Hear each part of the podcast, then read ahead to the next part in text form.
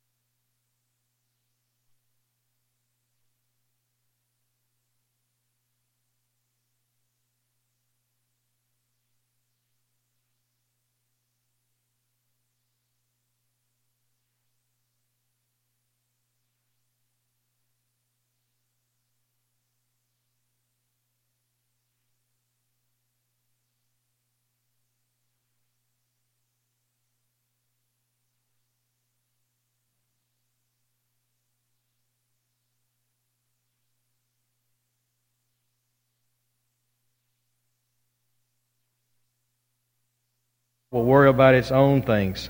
Sufficient for the day is its own trouble.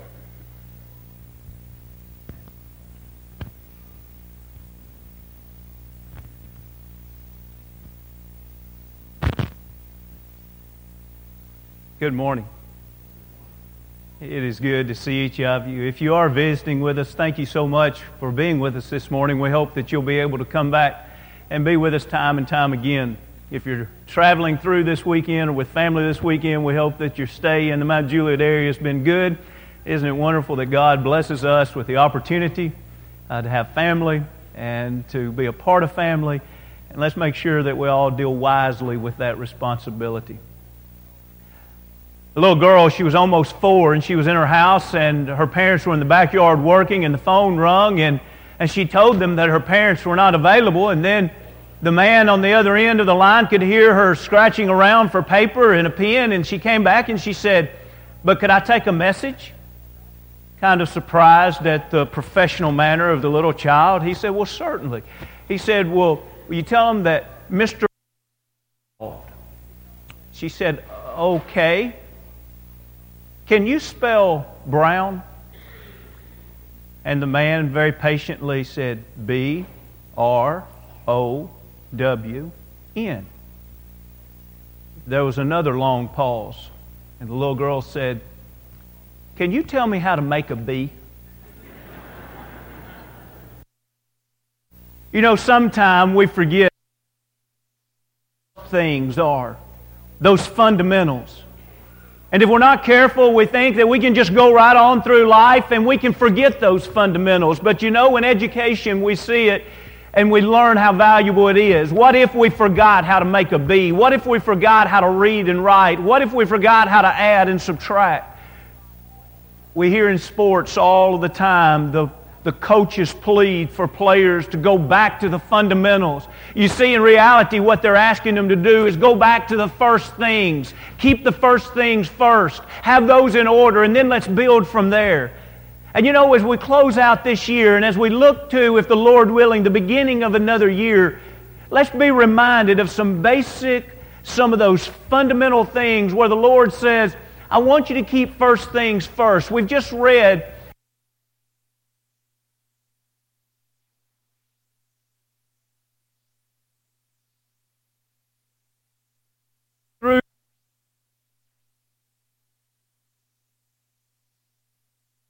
it there and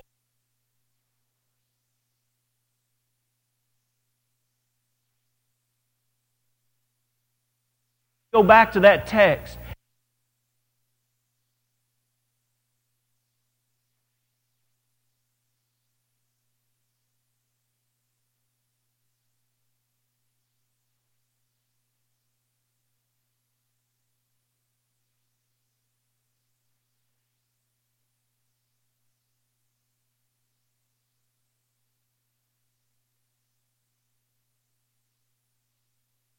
A man said, Follow me. And this man was somewhat excited about the idea to follow the Lord. And so instead of saying, I don't want to follow a man that doesn't have a place to lay his head at night, he said, First, let me go home and bury my father, and then I'll follow you. And the Lord said, Let the dead bury the dead. Follow me. That sounds cold to you and I. But then he turns to another that said he would follow if he would allow him. Now, notice the word again. If he would allow him first to go and bid farewell to his family at home. And the Lord said, A man that puts his hand to the plow and looks back is not fit for the kingdom of heaven. Now, you and I must keep in mind that the Lord knew not only the words of these men, but He knew their hearts. And by His actions, we also know their and we see the importance of the word first. These individuals were not saying, First, Lord, we'll follow you. These individuals were saying, We want to follow you if we can place other things first. Friends, Jesus must be first in our life.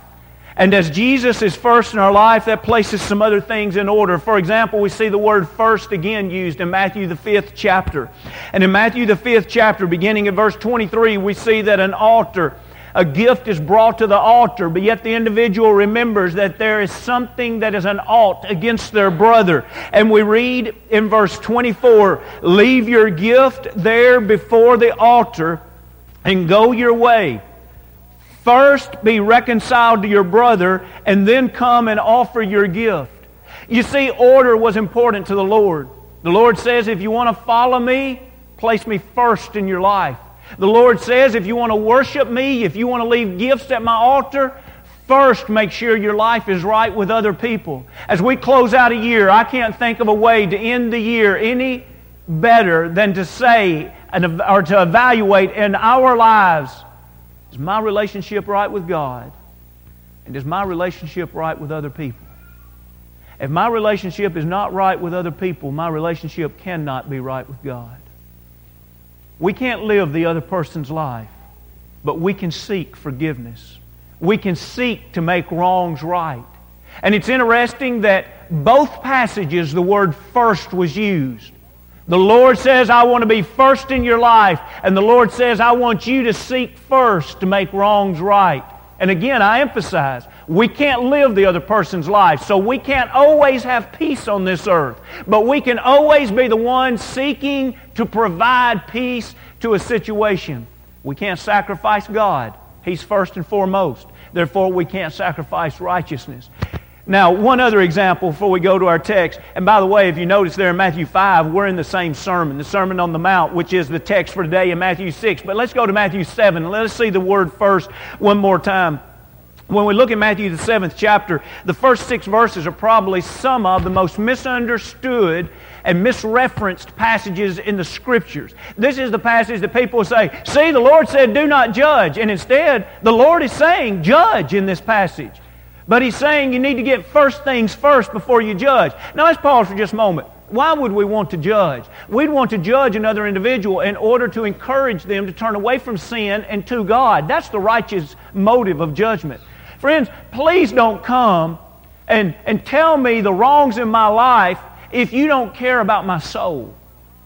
You see, that's the right motive for coming to an individual. I love you. I'm concerned about your soul, and I want to help you get back on the right track. That's a pure motive for judgment. But even before an individual does that, notice he says in verse 5 hypocrite, first remove the plank from your own eye, and then you'll see clearly to remove the speck from your brother's eye. And so he says, first things first.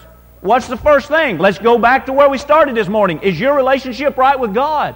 Is God first and foremost in your life? If not, you need to get your relationship right. Remove the plank that's out of your own eye so you can go and help remove the speck of sawdust that's in your brother's eye.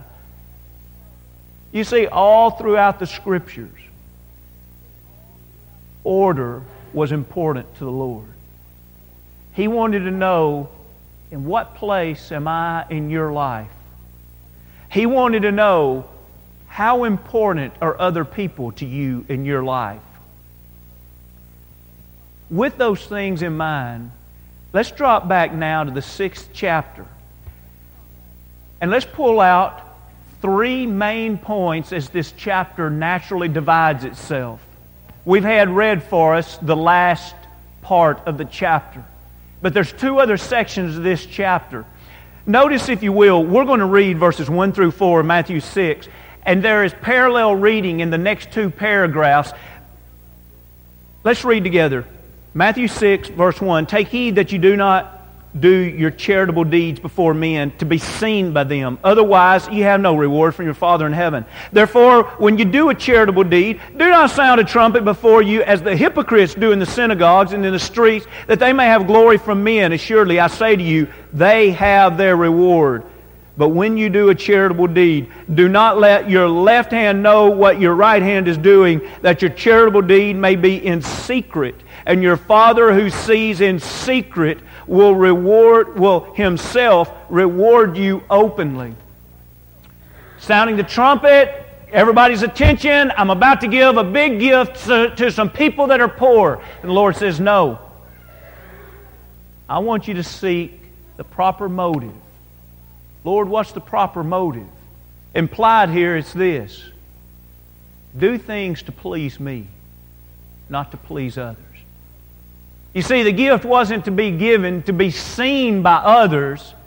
The gift was to serve others because of a relationship with God. God wants us to seek to please Him first and foremost. We can do that in secret, and the God that sees in secret can reward that openly. The very next paragraph teaches the same parallel teaching on prayer. Stand out on, not just on the street, but stand out on the street corner with long memorized prayers of vain repetition and the Lord says, No, go into a closet somewhere and pray in secret. And the Lord that sees in secret can reward openly. What is the Lord wanting? The Lord is wanting us in our giving, in our prayer life. And the next paragraph is about fasting. The Lord wants us to give up good things to obtain even better things. Why? Because He is seeking a close relationship with us. Can you say this morning, that to please God is the first way you approach every day. To please God is the first way you approach every decision that you make. Can you say that your life reflects an individual that is pleasing God? You remember in John, the fourth chapter, when Jesus was passing through Samaria? Most Jewish men would have never done that. And Jesus visits with that woman at the well not for a social call, but he loved the soul of that woman. And he shared the good news of salvation with that woman. And as the others had gone into town to bring physical food for them to eat and brought it back, they offered the food to Jesus, and Jesus denies the food at that time, and they couldn't figure out who had fed Jesus lunch. And Jesus says, My meat is to do the will of Him that sent me.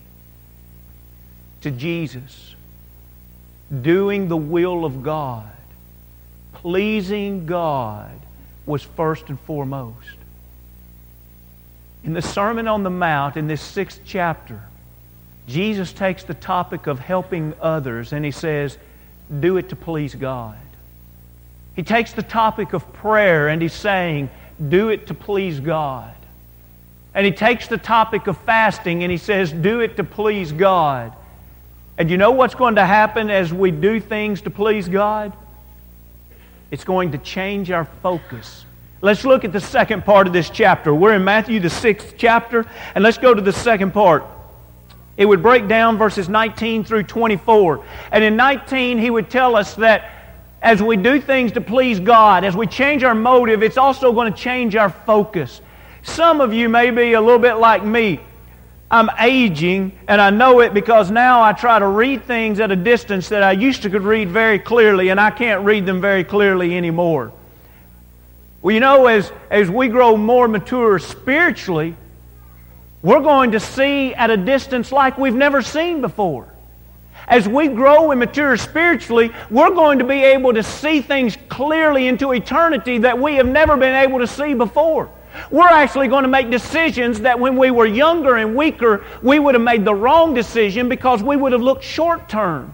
And now, as we grow and develop spiritually, we start looking long term and into eternity, and we start making decisions that reflect that view. And so, therefore, when we read verses like 19 through 21, do not lay up for yourselves treasures on earth where moth and rust destroy and where thieves break in and steal. But lay up for yourselves treasures in heaven where neither moth nor rust destroys, where thieves do not break in and steal. For where your treasure is, there will your heart be also. The Lord says, focus. Not on this earth, but eternally. What's something that you've placed a great amount of time upon lately? And by the way, I'm not suggesting that simply because you've placed a lot of time on it, it has to be sin. Out of balance, it would be sin. But just for illustration, think with me for just a moment. What is it that you spend a lot of time upon a material thing? Maybe for you ladies, it might be some kind of window treatment that you just wanted that window and that room perfect. And maybe you visited five different fabric stores and maybe you sat down and, and talked with, with a seamstress that was going to create this beautiful piece of art around your window. And maybe you spent many dollars and a lot of hours and, and finally it's finished and you look back and say, oh, that's beautiful. That's beautiful. Or maybe it's your car. And maybe you make sure that it's clean inside and out, even if it takes hours a week. And maybe if it takes a lot of hours every week just to pay for that car. To you, it's worth the investment of many hours of labor every week just to pay for it, and many hours of labor just to keep it clean. And you step back occasionally and you say, Yeah, I wanted that for so long. I love that car. Maybe it's a house. What if we really stopped and wrote down all of the hours that we invest on earthly things? All of the money that we invest in earthly things? All of the heartstrings that are attached to these earthly string, to earthly things? And then what if we on this other side said, now, here's where I really invest in spiritual things, my time, Here's where I give my energy to spiritual things. Here's where I give my money to the Lord's church. And here, would it be just a huge lopsided scale? Friends, we live in a physical world, and, and we're going to have to involve ourselves in this physical life. And so, our idea isn't that it's wrong to have curtains or that it's wrong to drive a vehicle. But the Lord is showing us that these things will mean less to us all the time as we grow spiritually because eternal things will become more valuable to us. It doesn't mean that we'll start walking everywhere we go or that we'll never have anything on our windows. But it does mean that our focus changes. I visited with someone just a few weeks ago. And it was so interesting as this individual said that some changes were made in his life after a house fire. He said it changed his perspective about a lot of things. Here today, gone tomorrow. The Lord says rust, moths, thieves. Here today, gone tomorrow. What about those things that will last to an eternity? Our soul, the souls of our family members, the souls of our neighbors, the souls of our co-workers. Those are far more valuable than anything. Let's lay up for ourselves treasures in heaven, the Lord says. As we look at this focus, he also says in 22 and 23, the lamp of the body is the eye. If therefore your eye is good, your whole body will be full of light. But if your eye is bad, your whole body will be full of darkness. If therefore the light that is in you is darkness, how great is the darkness? The eye here is the idea of a metaphor of something that's single and something that enlightens the rest of the body. And when we think about so much of what we see about us, of course, we see it with our eyes so much that we recognize. Like right now, if we said, Is so and so here this morning? you would immediately look with your eye to see if they're here. We have a powerful sense through the sense of sight. But yet, here, he gives us some insight to our focus. He says you can't be focused in both directions. You can't have an eye that's standing in the world and an eye that's standing in Jesus Christ. He says either you're allowing your eye to have darkness or you're allowing your eye to have sight. Please believe Jesus at this point. Our human nature wants to convince us that we can live in two worlds at one time. And as Jesus here in the previous verses have spoken about that focus of putting our focus on eternal things, now he's saying to us, it will be either one way or the other. Again, I'm going to emphasize it. Our human nature will say, Oh, I can do it. I can, I can live a little bit in the world and I can live in Jesus. And Jesus is writing and saying, I won't accept it. You can't do it. And that's where we have the powerful teaching out of verse 24. No one can serve two masters. For either he will hate the one and love the other, or else he'll be loyal to the one and despise the other. You cannot serve God and mammon. In other words, our focus will either be materially or our focus will be eternally. But our focus can't be both. The material things can be a great servant to those that are serving God, but the material things make a terrible God a God that disappoints us, a God that is short lived, a God that can offer nothing of true substance. That is the God of materialism. The Lord says in Matthew 6, please God, focus on eternity. And then the portion of the text that was read this morning, he finally makes the plea here God says, trust me. Can you do it? Are you doing it? Can you say, I trust God with all of my being? I trust God with my job. I trust God with my family. I trust God with my heart. I give it all over to God.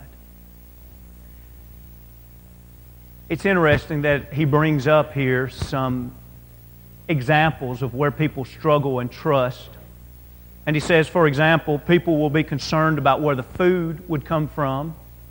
How many times have we heard individuals say, I have to feed my family? Now, do you mean that you have to, or do you mean that God will help you feed your family? You see, a Christian realizes that it is their responsibility to care for their family, but God has promised a Christian that opportunity in that way. So, an individual that stays in some particular activity that is sinful, but then uses the crutch that says, I'm only doing it to feed my family, is not placing their trust in God. And then he also uses the example of clothing. Now, Look at verse 25 again, and I would like for you to notice the very last sentence of 25, which is a question. I think this is a very important question for us to understand, to understand the rest of this chapter. The previous part is about people worrying about their life and about their body. And he says, Is not life more than food, and the body more than clothing? What's he getting at? Isn't life more than food? And the body more than clothing? People are worried about clothing, people are worried about food, and the Lord says, wait a minute. Which one's harder? To come up with some food or to come up with life itself? Which one's harder, to come up with some clothing or to come up with a physical body? What's Jesus saying? You're worrying about the little stuff. You're afraid to put your trust in me, and I'm the one that's already done what you can't do for yourself. You can't give somebody a life. God says, I can give you life, and I can also put clothes on that body. I can put food in that body. To illustrate this, he uses several different things. He says, What about the birds, the sparrows? He skips down to 28 and he says, What about the lilies? Don't the birds have food and don't the lilies have a beautiful clothing about them? He goes on in 30 and says, Think of the grass, how I brought it in season and I'll take it out of season. See, the Lord is saying, Look what I've done. I've created life, I've given it life, I've sustained it with food, I've clothed it, and all you're doing is worrying about the food and the clothing. And then he uses an example that really is powerful for, for our society today. Look at verse 27. Which of you by worrying can add one cubit to his stature? In other words, Jesus is saying, You're worried about putting clothes on your back, and you can't even change your stature one inch. And he says, Look what I've done with you. Do you realize how much the procedure would sell for if today parents had the ability to buy an extra six inches or a foot of height onto their teenagers? You think what parents today are paying for their children to be athletic, the personal coaches, the high dollar equipment, a doctor says to the parents of a 16 year old playing high school ball, for an $80,000 treatment, we can have your son that's 5'10, 6'10 in two months.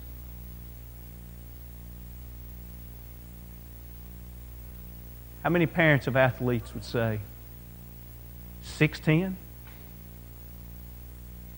You might be a great left hander. I know one of those. Oh, he'd be great forward. Why would it be so valuable? Why would some parents in America pay a hundred grand for that? We know the answer because we can't do it ourselves. And no doctor can do it for us. Nobody, with all of the advancements of technology and medicine, can change the stature of us. We can't add a foot. But the Lord can take us at 20 inches long, and He's the one that gave us those first 20 inches. And He can make us six foot tall, and six and a half, and seven foot tall. Who gave us all those extra inches? Who added the stature? God did. And God says, You can't even give yourself a cubit. I'm the one that did that, and you're afraid to trust me when it comes to food and clothing?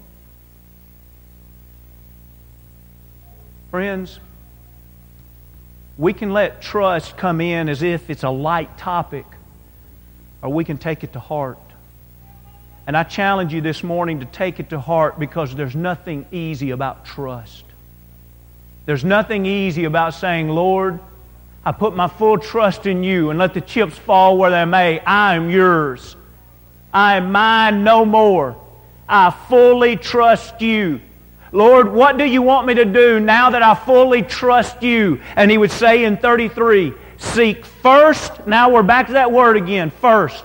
Seek first the kingdom of heaven and his righteousness, and all these things shall be added to you. All these things, what? The other things, the food, the clothing, all of the things that we need to survive, and all that we need for an eternity. All those things will be added to us. To whom? To those that want to please God first in their life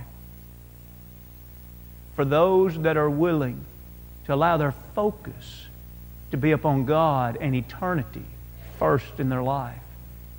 And for all those that's willing to trust God, a God that will not leave us nor forsake us as we close the year. are the first things first in your life? If not, wouldn't that be a wonderful close to 2004? To be able to say, because of the grace of God, 2004, I closed my life placing Jesus Christ first. If you've never been baptized into Christ for remission of your sins, or if you have but yet have strayed from Him and would want to come back repenting of sins and confessing those sins, and let's pray forgiveness. Let's all leave here this morning with Christ first in our life. If we can help you, come as we stand as we sing.